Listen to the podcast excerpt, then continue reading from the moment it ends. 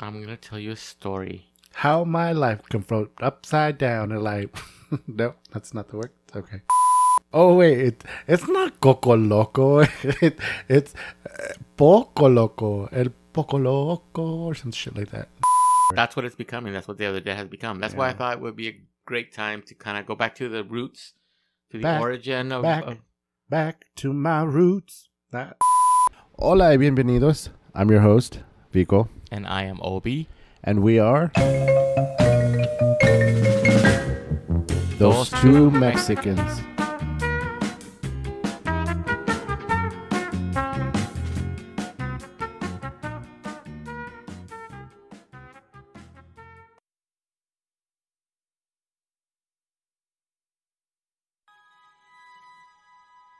As queen of Mictlan, the underworld, the goddess Mictecacihuatl rules over the spirit of the afterlife with her husband Mictlantecutli. She was worshipped across Mesoamerica in the cultural belief that instead of going to heaven, all souls of the dead descended nine layers in an arduous four year journey into extinction into the deepest part of Mictlan. In Mexico, the idea that souls exist after death is passed down from parent to child. Spirits of the dead rest in Mictlan until awakened from their eternal sleep for one day each year, when they can return home to visit their loved ones. Mictecacihuatl watches over the bones of the dead and presides over their ancient festivals.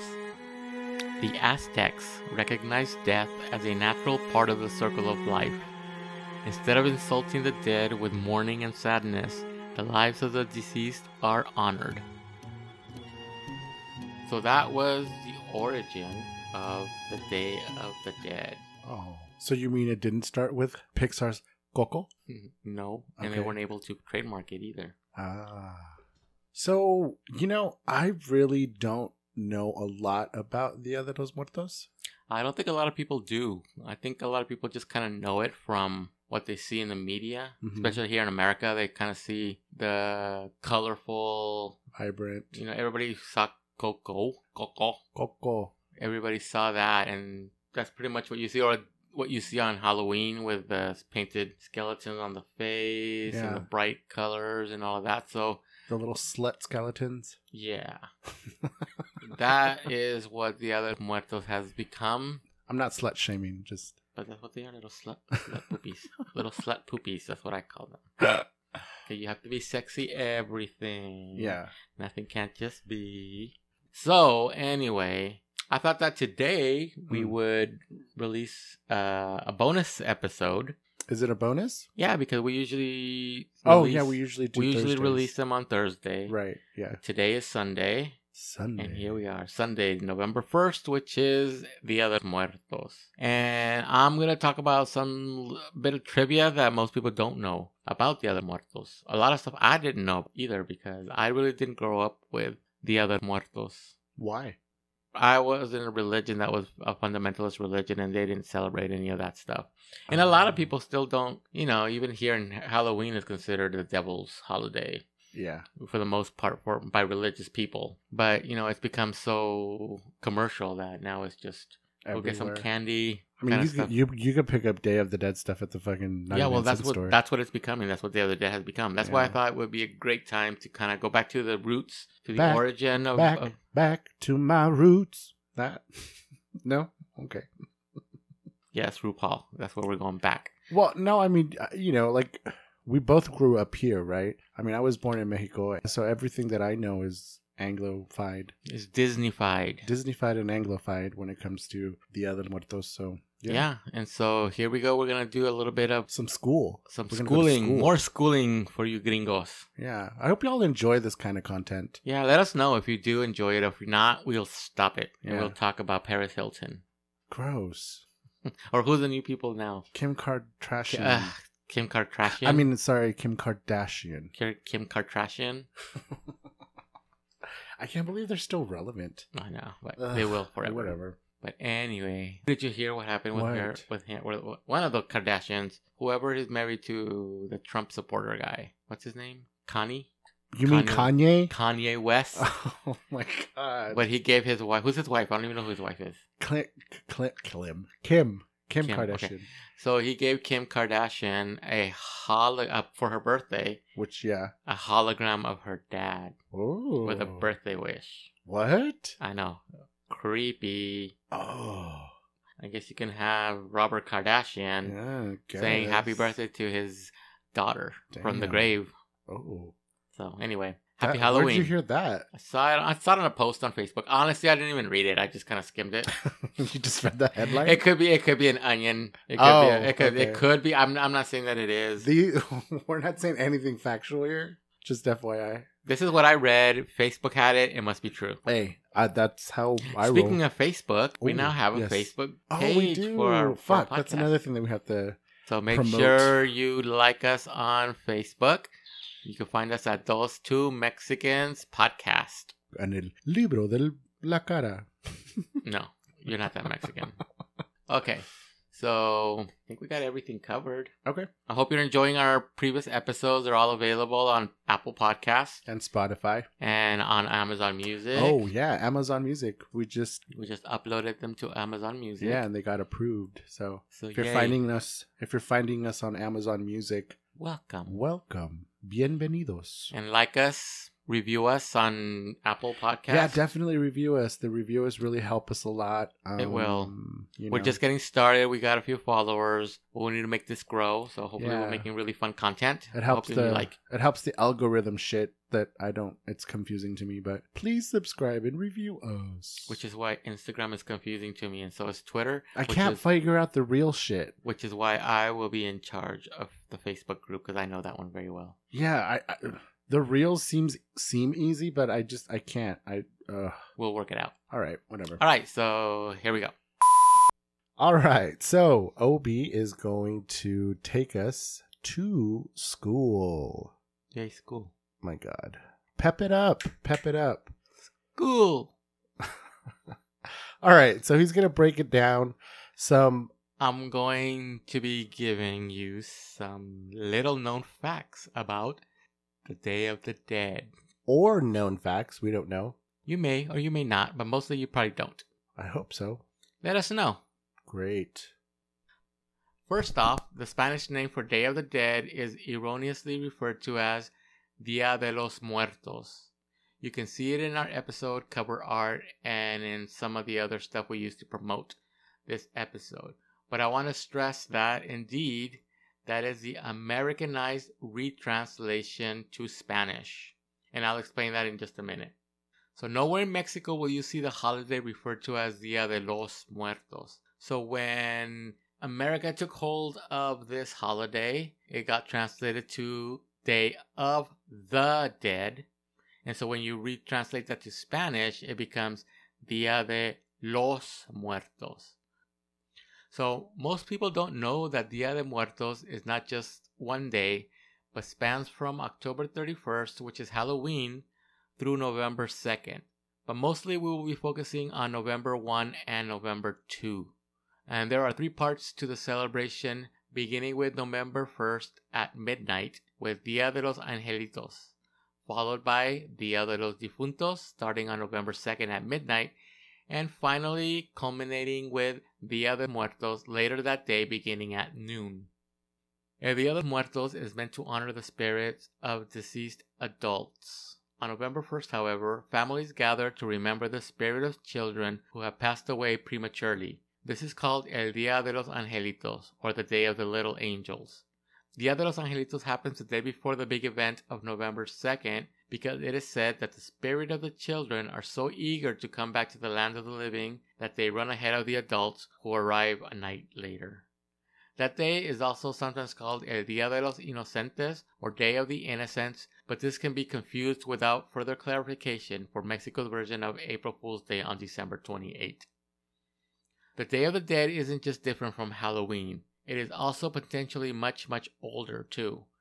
Historians trace its origins back as far as 3,000 years to ancient Mesoamerican festivals dedicated to the goddess of the underworld, Mictecacihuatl. These festivals were traditionally held in the ninth month of the Aztec calendar, which roughly corresponds to August. However, in an attempt by Spanish conquistadors to make it a Christian holiday, it was moved to the end of October and beginning of November to coincide with the Catholic All Hallowtide Triduum. Basically, a fancy word for a three day holiday, which includes All Saints Eve on October 31st, All Saints Day on November 1st, and All Souls Day on November 2nd. The Day of the Dead is Mexico's biggest religious holiday with big public events like parades and gatherings at cemeteries, complete with mariachi bands, as well as more intimate celebrations that take place inside individual homes. Because of that, it can get expensive. Some families in rural parts of Mexico spend as much as two months' income on lavish decorations and food specific to the holiday. One of the main functions of the Day of the Dead is cleaning of the graves. This is done both as part of the ritual to prepare for the very important visitation that will be coming in the form of spirits of the dead, as well as for pragmatic reasons. Unlike in the United States, in Mexico the majority of cemeteries are not privately owned and therefore have to be maintained by members of the community. Also, every year during the week of November 2nd, parts of Mexico are swarmed with monarch butterflies that travel 3,000 miles all the way from Canada. The belief that the spirits of the dead would return in this form of hummingbirds or butterflies goes back all the way to the Aztecs, so it's not hard to see why the monarch would become a key decorative motif. To Americans, it might sound like a predictable setup to a horror movie, but in some parts of Mexico, spending a night inside a graveyard, picnicking next to a dead family member's grave, telling stories, listening to music, and just generally making merry is all part of the celebration. If this all sounds like a lot of time and energy and money, well, just remember, not celebrating could be even more costly. According to tradition, if the dead return home and find that their family has failed to build them a suitable altar, they sometimes get revenge. This can manifest in a variety of ways, including sickness and even death. And there you have it, just a couple of trivia points that you may or may not have been aware of. Damn. So like we're pretty superstitious. I wonder if they like haunt the family members or something. Yeah, I, I didn't know that it was Dia de uh, Muertos. They translated Dia de Muertos as Day of the Dead, Mm-hmm. and when they re-translated it into Spanish, It they added yeah they added los or the. Mm, So switching it up. You, Colonialism. you know that always happens. Uh, uh, uh. And there was also a Mex. There's a Mexican April Fool's Day.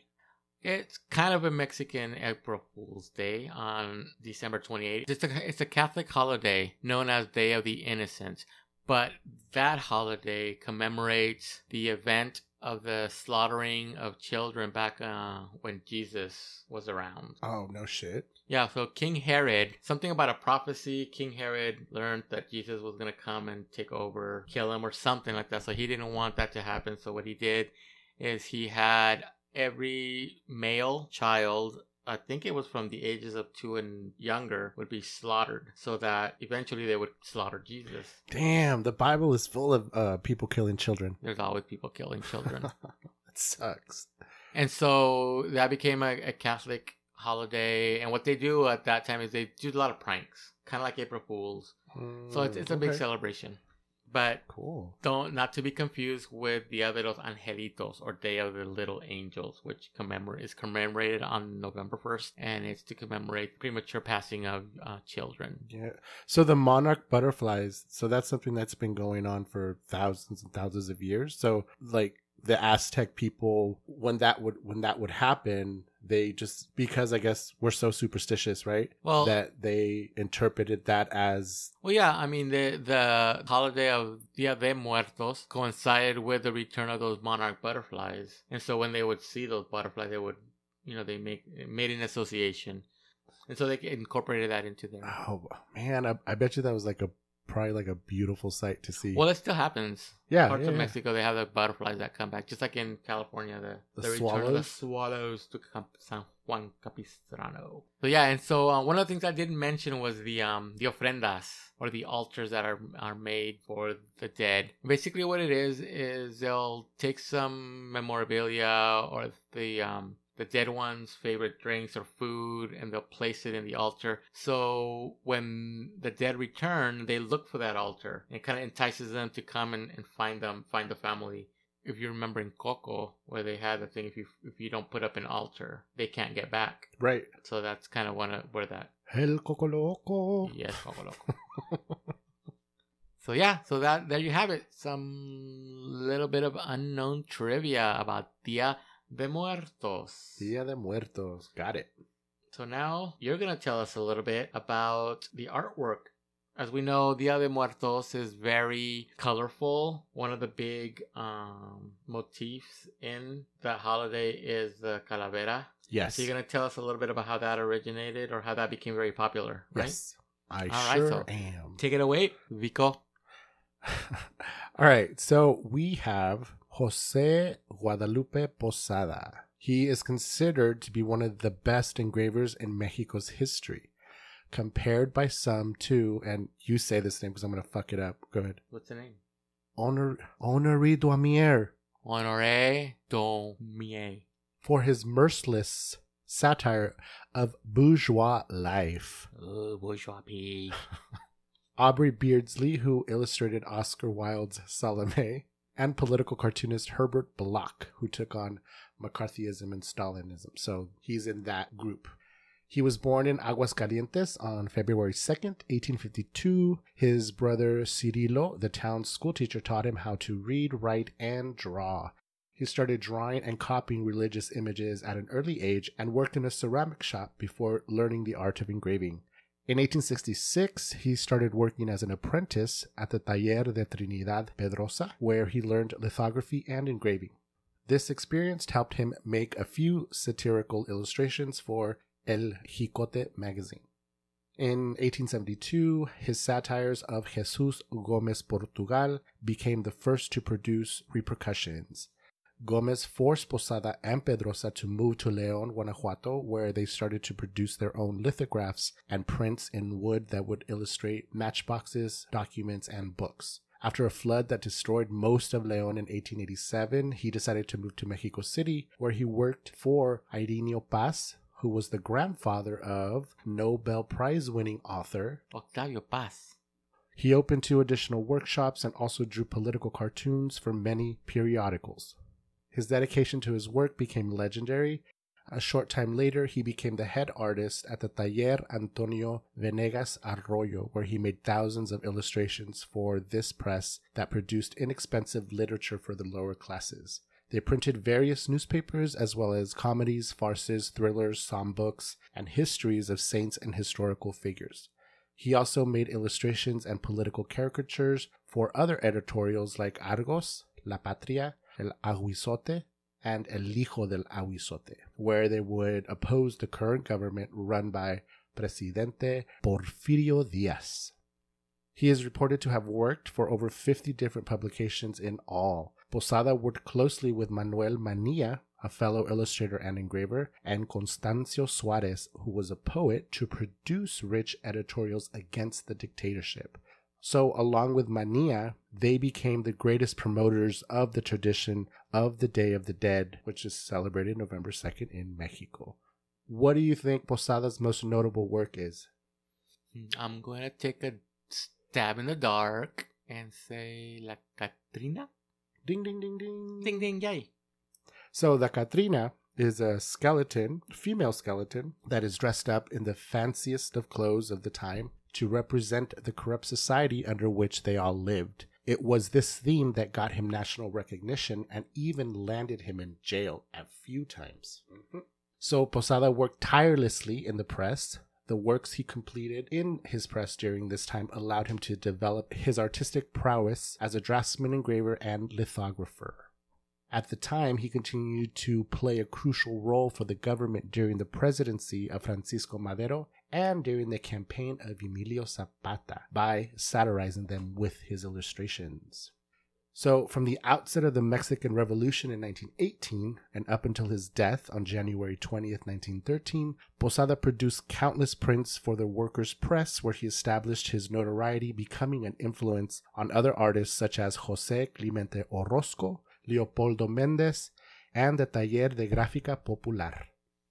There are major collections of his works at the Bellas Artes National Institute, the Biblioteca de México, the National Library of Anthropology and History, and the Municipal Archive of the City of León, the art collection at the Basilica de Guadalupe in Mexico City, the Getty Research Institute, the Art Institute of Chicago, the University of Hawaii, the University of New Mexico, and the Library of Congress.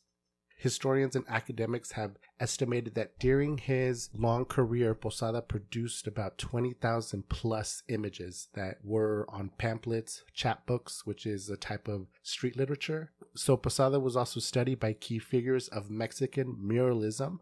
So mural artists inspired by Posada, such as Diego. ding ding ding ding and Jose Clemente Orozco. What do I win? Oh, you know what you'll win. Catered to a Mexican elite that rejected foreign styles as a part of their newfound bourgeois taste. Them bourgeois pigs. In the, in the 1920s, the US and Mexico based publicist Jean Charlot popularized Posada's broadsides, which are large one sided print. In 1929, Anita Brenner published the book Idols Behind Altars using Posada's illustrations. Brenner called Posada a prophet and linked him to the Mexican peasants and workers. U.S. author Frances Toor promoted Posada as folklore with her 1930s book Posada Grabador Mexicano, which Rivera commented on 406 engravings by Posada in the foreword of that book. When Leopoldo Mendez, a graphic artist, got to know about Posada's prints, he adopted him as an artistic and cultural hero. One of Mendez's last projects was a study of Posada, where Mendez produced over 900 Posada illustrations. So, one of Posada's most known works are his calaveras, which he often put them in various costumes. But La Calavera Catrina is rooted in political satire and is also a well kept tradition as the original was inspired by the polarizing reign of dictator Porfirio Diaz. Diaz is lauded for modernizing and bringing financial stability to Mexico, but he also led his government in repression, corruption, and excess, and had an apparent obsession with European materialism and culture. Writer Christine Del Sol, and I quote, concentration of fantastic wealth in the hands of the privileged few brewed discontent in the hearts of the suffering many, leading to the 1910 rebellion that toppled Diaz in 1911 and became what is known as Dia de Muertos. The Mexican Revolution. Oh, the Mexican Revolution. Ay, pendejo. So remember, La Calavera Catrina symbolizes that contrast between the upper and lower classes. When times were cruel and the upper class was the most fortunate, enjoyed many privileges, in contrast to the lower class who were nearly invisible. Remember that the calaveras have a significance. It's not about horror or the spook factor.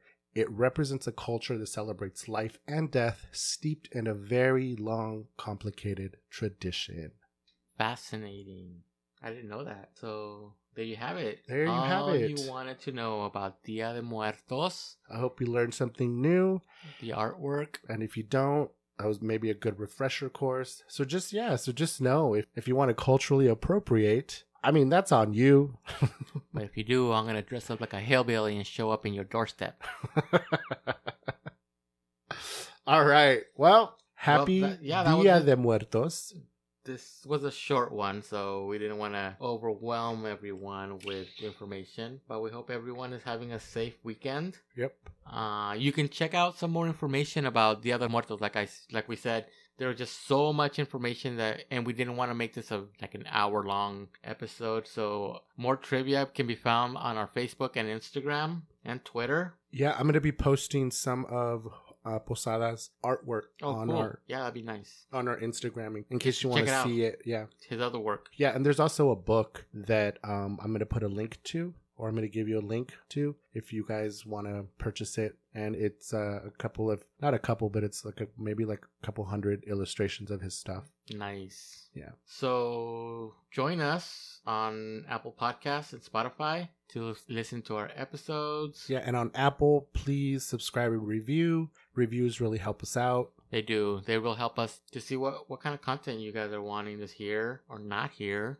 Follow us. And you could, Engage with us. Let us know how you're feeling about these episodes. right, yeah. And You could email us at those two Mexicans at gmail.com. And remember, our episodes come out every Thursday of every week, so we'll have one coming up Thursday. So be sure to subscribe and like us so you'll know what episode is coming up. Yep. It's going to be a surprise. Sorpresa. And check out our previous episodes. We did a two part series about Mexican horror films. Mhm. And we also reviewed uh, Mexican Gothic on in our third episode. By Silvia So, Moreno Garcia. Silvia Moreno Garcia. And there you have it. You guys have a great weekend, and we will see you on Thursday. See you on Thursday. Have a good Dia de Muertos. Peace. Adios. Bye bye.